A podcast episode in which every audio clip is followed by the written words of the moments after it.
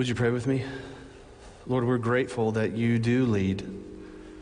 Even in times in which we may not know where you're leading us, you're still leading and you're in control. And you're a good God who cares deeply for us. And that's evident in many ways, but one of the ways it's evident is that you have given us your word. You have told us why we're here, what the value and purpose of life is.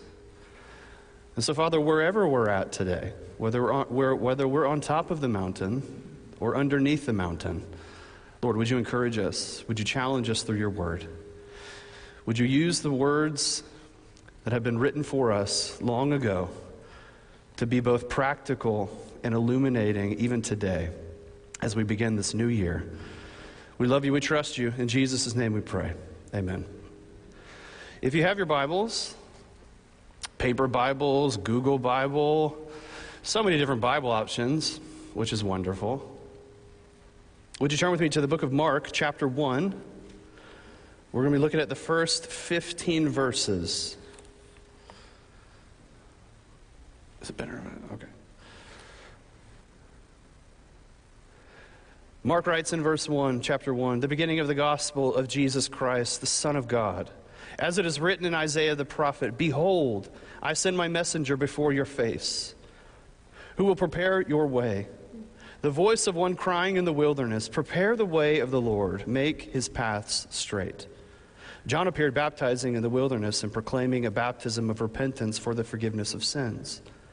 And all the country of Judea and Jerusalem were going out to him and were being baptized by him in the river Jordan, confessing their sins. Now, John was clothed with camel's hair and wore a leather belt around his waist and ate locusts and wild honey. I just love that so much.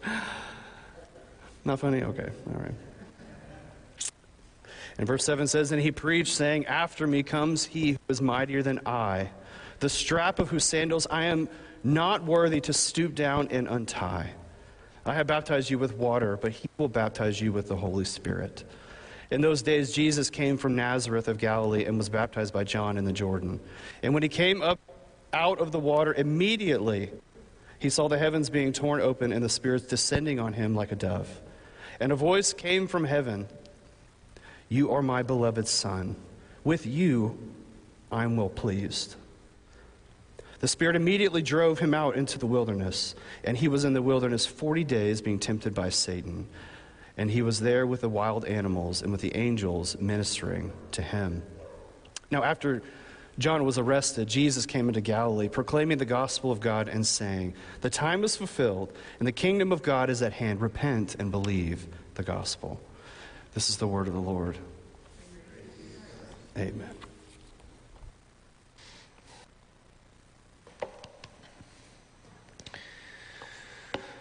Gospel of Mark is a lot of fun. In a lot of ways, it's my favorite gospel. In a lot of ways, it confuses me um, because of the way that Mark tells um, the stories. I've actually preached it twice before here at the barn, once trying to cover everything, once in, a, in theological categories. And I'm not satisfied that I've lingered enough um, on the stories of Jesus. We need the Gospel of Mark to give us pictures of all the theology that we believe, of the, uh, who God is and why he does what he does and why he doesn't do what he doesn't do. And in the middle of the book of Mark, right at the, the, the book is 16 chapters and it hinges on chapter 8. And he asks the disciples who people say that he is, and then he says, But who do you say that I am? And that splits the book um, in, in all sorts of ways that we'll talk about for many, many weeks this spring and that's why we're titling the series, Who Do You Say He Is? It's an essential question. Um, but before the story of Jesus, we have John the Baptizer, whose role it is to straighten the path, to prepare the way for Jesus. And I, at times, would read this and be like, why does Jesus need him to straighten the paths? What does it mean to straighten the paths? Why are they not already straight? What's the story here. And of course, it's, it's old language. He's quoting Isaiah 40, chapter 3. He's alluding to Isaiah 57, verse 14, and Isaiah 62, verse 10, and perhaps even Zechariah chapter 12, and also Malachi 3. And what those tell us is that the people weren't ready. The paths are the people being ready to hear the gospel of God. It says in verse 1, the beginning of the gospel of Jesus Christ, the Son of God, which, just like in Matthew's text, is absolute spoiler for the whole book, because Christ is not his last name. Christ is a title, so Mark's ruining the story to prepare us. And then at the end of the section, he says, Jesus says, the gospel of God. So it's not that anything is wrong with the path. It's not that there's anything wrong with God. There's nothing wrong with the grace that He's been offering His people since He began speaking with them. But the people were not ready. The people of God, for all sorts of reasons throughout the history of people worshiping God, don't take it seriously and live however they want or take it seriously but then impose it on others and judge them. I wouldn't say take it too seriously, but misunderstand its seriousness. And, and the people of God at the time were making both of those mistakes at the same time. They were being incredibly fastidious about certain rules, but very, very loose about others. As an example, they were super into hand washing, but it was really easy to divorce someone. And so John is approaching the people and saying, You need to be prepared for Jesus. John's baptism, what he was offering to people, went hand in hand with his encouragement that they repent. It was a ceremonial preparation to receive the gospel and the salvation of Jesus. John preached the forgiveness of sins, which is both a blessing to us and a conviction and a way of life, right? It's good news that we both can receive forgiveness through Jesus, but also means we need forgiveness. Most of the commands and even the sweetest parts of the gospel of Jesus should be both a blessing to us, a conviction to us, and a way of life. And that's what John preached was that we need forgiveness of sins and it's available because God longs to, but it's not uh, simply or freely given. John preached repentance. And I love this. Because isn't it one of the quintessential questions of life? Do people change? And the Bible doesn't even answer the question directly. The Bible actually states, I think, change is inevitable. You're either becoming more yourself without Christ or more yourself in Christ. I've long observed that it seems to take more energy to not change with respect to how we interact with the world and with people than it does to change. Still takes a remarkable amount of energy to change. And I think that when the Bible talks about repentance, it's blowing past the question of do people change and saying, yes, it's inevitable. You age, you think differently, your brain works differently. And if the Spirit is in you, then you will be growing more and more of yourself in Christ, which is good news. This is part of what John preached. He preached forgiveness, he preached repentance, and he cre- preached that we need cleansing. At this point, baptism is not the full orbed New Testament teaching on baptism. Jesus hasn't told them to go and baptize everyone yet. We don't have Colossians 2 yet. Colossians was written before the Gospel of Mark, probably, not for sure. But uh, when Jesus said this, we didn't have it yet. We didn't have Acts uh, chapter 16, where people hear the gospel and they go and are baptized. But this baptism was a cleansing where people were covered in a ceremonial way in God's love and in His protection. If you have been baptized, take a moment and remember your baptism. Remember that God covered you with His love and with his protection, because baptism is a sign of whose you are, and it's also a seal. And if you don't remember your baptism, how much sweeter is the good news that before you could even begin to understand God, he filled you with his love and protected you. So the baptizer straightens the way of Jesus. John is not only preparing with words and odd dress and eclectic culinary habits, he's so humble. Most of the characters in the Bible both themselves will just say how they were foolish, or the text will just point it out. The, the, Matthew, Mark, and Luke are especially interesting in this regard, in my opinion, because the authors are a little more harsh towards themselves. Mark uh, is reflecting the teachings of Peter. People begged him to write them down. Um, Peter gets a little bit of a harsher. Uh, Peter doesn't look as great in Mark. Matthew doesn't look as great in Matthew because that's often how followers of Jesus came to understand their need and the gift. John, the baptizer, not the disciple, is one of the interesting examples of, of someone who is humble throughout. And humble doesn't mean he wasn't bold, he was quite bold, but he knew exactly who he was and who Jesus was. John preaches, and then he is offered up. He's martyred in a horrific way because the world is full of evil and malice and people whose priorities are terrible.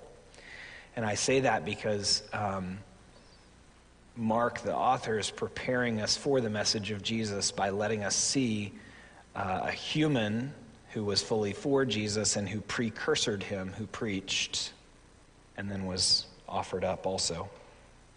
This would also encourage the first Christians, whether Mark was written in about 52 AD, which some, very few, but some people think was written in for good reason, or written in the 60s when things were starting to get really rough in Jerusalem and as the Gospels were beginning to be written, um, or the, the whole New Testament was being written, it would have really deeply encouraged the first Christians because it was illegal to say Jesus is Lord.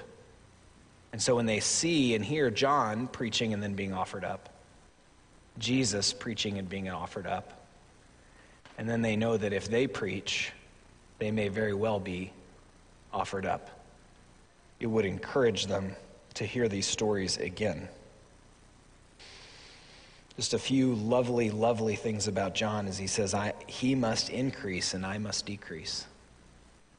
Not a bad prayer for us, not because we need to become smaller, but the parts of us that are not sanctified need to become smaller, and the Holy Spirit in us grows larger. He says, Here, I'm not worthy to strap his sandals on. And it's not because he wasn't a bold man. Turn over to a different gospel and see how he talked to the Pharisees when they came after him. John was bold, which was actually part of his humility, knowing who he was and who Jesus is. But my favorite thing that he says when asked in another gospel is, I am not the Christ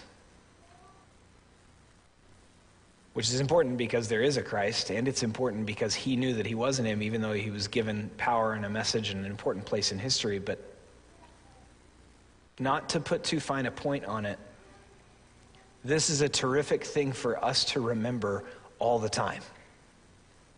Because those that we are in deep relationship with, we long for them to be whole and happy and stable and successful and we will have very little to do with that. So, in marriage, in work, with your colleagues, in friendship, with your children, and with your parents, it is essential that you and I remember that we are not the Christ. We will have a small role of friendship with those people, but it's an absolute delight to release ourselves from any control because we have no control. And remember the amount of influence that we have because, thank God, we are not the Christ. As most of you, I think, know, I'm a huge fan of John's story. Before we move into the beginning of the gospel, as it the, the verses that I'm calling the beginning of the gospel in Mark, I want to read um, Sally, Sally Lloyd Jones' description of John the Baptizer, and here's why. It's not just because she's clear, it's because there are questions that come up that she answers in a beautifully direct way. Did you know C.S. Lewis was not a theologian? And that's part of the reason he's such a good writer, because he's clear. And he doesn't get all caught up in certain kinds of things that theologians get caught up in. Same thing with Sally Lloyd Jones. I read her because she's so clear And if you're familiar with the Gospel of Mark, whether you realize it or not, almost every verse, a good question will pop into your mind. And I love the way she answers it. So John grew up. I'm jumping into the story a little bit into it. And well, to tell you the truth, he was a bit unusual. He lived in the desert. He wore itchy, scratchy outfits made of camel hair. He had a big, big, bushy beard and long, long, scraggly hair. We don't know if he ever tied it into a man bun. And here's the oddest thing of all he only ate big he only ate locusts short for big creepy crunchy grasshoppers which he dipped in honey to disguise the taste, probably. But God sent John to tell his people something important stop running away from God and run to him instead. John said, You need to be rescued. I have good news. The rescuer is coming. Make your hearts ready for him. Yes, get ready because your king is coming back for you. Great crowds listened to John. They were sorry they had sinned. And they wanted to stop running away from God. They wanted to be rescued. So John baptized them, which means he plunged them in and out of the water. It showed that they wanted to follow God and begin a new life. That's an excellent, excellent, excellent description of baptism before the other texts about baptism, which we don't have yet. One day, John was baptizing people in the Jordan River as usual when he looked up and saw a man walking down to the water's edge. God spoke quietly to John This is the one John's heart leapt. This was the moment he'd been waiting for all his life. Look, John said, as Jesus came down into the water, but his voice came out as a whisper. He couldn't make it any louder. All he could do, it was all he could do to even speak. The Lamb of God, God's best Lamb, who takes away the sins of the whole world. Will you baptize me too? Jesus asked. Who am I, John asked, to baptize you? It's what God wants me to do, Jesus said. So John baptized Jesus. Suddenly, as someone had drawn back curtains in a dark room, as if heaven itself had opened, because a beautiful light broke through the clouds and shone down onto Jesus, bathing him in gold. Beads of water glittered and sparkled like tiny diamonds in his hair. A white dove flew down and gently rested on Jesus. And a voice came down from heaven. It was clear and strong and loud so everyone could hear. This is my own son, and I love him. I am very pleased with him. God said, Listen to him. Heaven had broken through, the great rescue had begun. The baptizer straightens the way for the king.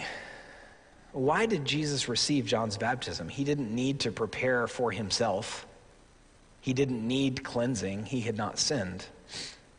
And again, we don't have Colossians 2 and Acts 16. This is not baptism as we understand through catechisms. But Jesus was identifying with the world that needed cleansing. This is a prefiguring of him identifying with and taking on our sin. That's why the story begins this way. He's also validating John's ministry, and you'll note that John said, Repent. Does Jesus repent? Nope. John said to repent, but he didn't encourage Jesus to because he knew who Jesus was. You see the word immediately here. This is a key word for understanding Mark's style. He says it 41 times, euthus in the Greek, and it means something surprising has happened, and it changes the story a little bit. It was very surprising to people what happened when Jesus was baptized, because when someone else was baptized, the heavens did not open and God did not speak down, This is my beloved Son, with whom I am well pleased, which is a prefiguring of what we need so deeply to have and to hear, to understand, and to be gripped by. You are my beloved with whom I am well pleased. Galatians 4 and Romans 8 talk about this, but Peter, who Mark sat at the, in, under the teaching of, which is how he could write this book, says it this way Peter, an apostle of Jesus Christ, to those who are elect exiles, according to the foreknowledge of God the Father, he planned to rescue you in the sanctification of the Spirit, He's growing you up. For obedience to Jesus Christ and for sprinkling with His blood, may grace and peace be multiplied to you. Blessed be the God and Father of our Lord Jesus Christ. According to His great mercy, He has caused us to be born again to a living hope through the resurrection of Jesus Christ from the dead to an inheritance that is imperishable, undefiled, and fading and unfading, kept in heaven for you, who by God's power are being guarded through faith. That's what God was saying about Jesus is that he has the power to bring us into that inheritance. And it is what the rest of the New Testament letters help us to understand. And in understanding them, we're not only comforted that we're called beloved, we're convicted to act like beloved children. It's a blessing and a conviction and a way of life, all of the promises and commands of Scripture. The beginning of the story foreshadows the end. In the end, Jesus will take on our sin even more directly in the cross. In the beginning, he takes on our true enemy. The Spirit immediately drove him out into the wilderness, and he was ill in the wilderness 40 days being tempted by Satan, and he was with the wild animals, and the angels were ministering to him. In the beginning, he takes on our true enemy. In the end, he takes him on even more directly alongside our other enemy, death. The rest of the Bible needs Mark because we want to see the living sermon that moves suddenly and surprisingly in a world of malice and darkness and sin and judgmentalism and religious hypocrisy. Mark needs the rest of the Bible so that we fully understand all that's happening. Nine different things happen in the first chapter of Mark. And the rest of the scriptures help us understand the profound importance of what's happening with God and with us through what we're learning about Jesus' character in a very fast paced, fast paced fashion. The baptizer straightens the way for the king that we might receive him and for us. When Jesus begins preaching, Remember, it's a, it's a, the description of John is also description of Jesus. Jesus preaches and then he's, John preaches and then he's offered up. Jesus preaches and then he's offered up. If we actually profess Jesus as Lord and confess him as Savior, we will also be offered up. Hopefully, not as horrifically as John and Jesus, and Peter, and others, but the world will not esteem our love for God and for neighbor. Jesus calls it the gospel of God. The time is fulfilled and the kingdom of God is at hand. Sorry. Proclaiming the gospel of God, verse 14, and saying the time is fulfilled and the kingdom of God is at hand. Repent and believe in the gospel. It's the same God, it's the same gospel, but threads are being drawn together and perfected. Threads that began with Adam and Abraham and Moses, David and others are being drawn together and perfected in Christ. Mark prefers kingdom to kingdom of heaven. Kingdom of heaven is more of a Matthew term, but it's the same point and it's the same offer to you and to me. That the kingdom, though invisible, is yours. You who repent and receive Jesus' forgiveness, protection, uh, sacramentally through baptism, and his healing. This is the offer. If you're not a Christian, not my way. My way's not working. His way. And if you're a Christian, this is the same offer. To continue your healing and humility, to not trust our ways of talking and doing life with our stuff and our people, but trust his ways as he, make, as he grows us more and more in his likeness. Would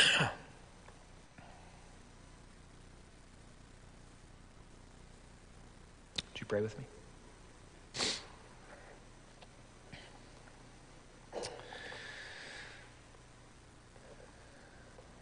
Father, we long to be comforted and convicted and encouraged when we say out loud and silently who we profess and confess you to be. For those of us that are considering your gospel, Would you speed up our, ti- our fatigue at our ways of honoring you and loving one another? Would you help us to see that they're actually ways of death?